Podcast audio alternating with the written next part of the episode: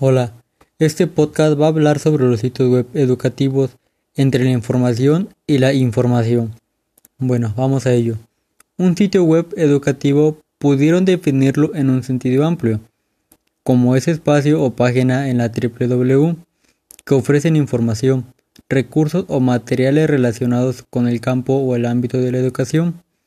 De este modo, bajo la categoría de la web educativo o de interés educativo, se aglutinan páginas personales de la web de instituciones educativas como las universidades o del Ministerio de Educación.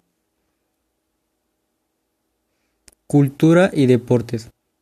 En torno a la plataforma de teleformaciones en los que se desarrollan cursos de distancia a páginas de empresas dedicadas a la formación, bases de datos en las que se pueden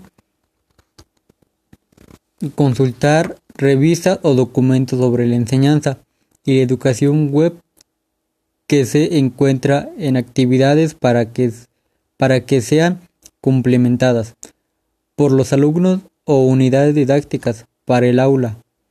¿En qué, se, ¿En qué se asemeja y en qué se diferencia unos y otros sitios web de interés educativos? Desde mi punto de vista, la principal diferencia entre unos sitios web y de otros estriba en la finalidad y naturaleza del mismo, es decir, si la finalidad es de la naturaleza informativa o bien si la manera es pedagógica o didáctica. En el primer caso del sitio web se diseña y en consecuencia se consulta para obtener información o datos. Por ejemplo, si se accede al sitio web de una universidad o de un centro educativo, normalmente se obtiene datos sobre la historia, sobre su localización geográfica, sobre sus ofertas de cursos y titulaciones, sobre el profesorador.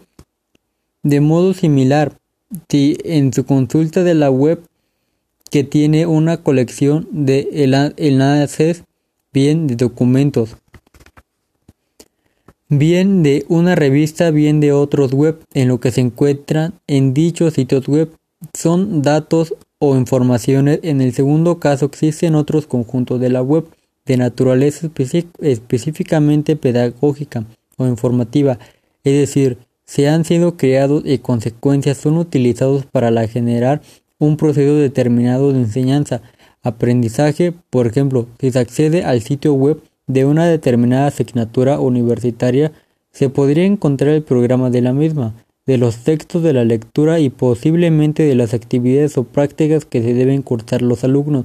Por otra parte, si se entra en la web de un curso en línea o virtual, podemos encontrar objetivos de los contenidos, las actividades y la evaluación de dicho curso, destinados a que se visiten adquieran una serie de conocimientos o destreza como pueden probarse en los sitios web educativos.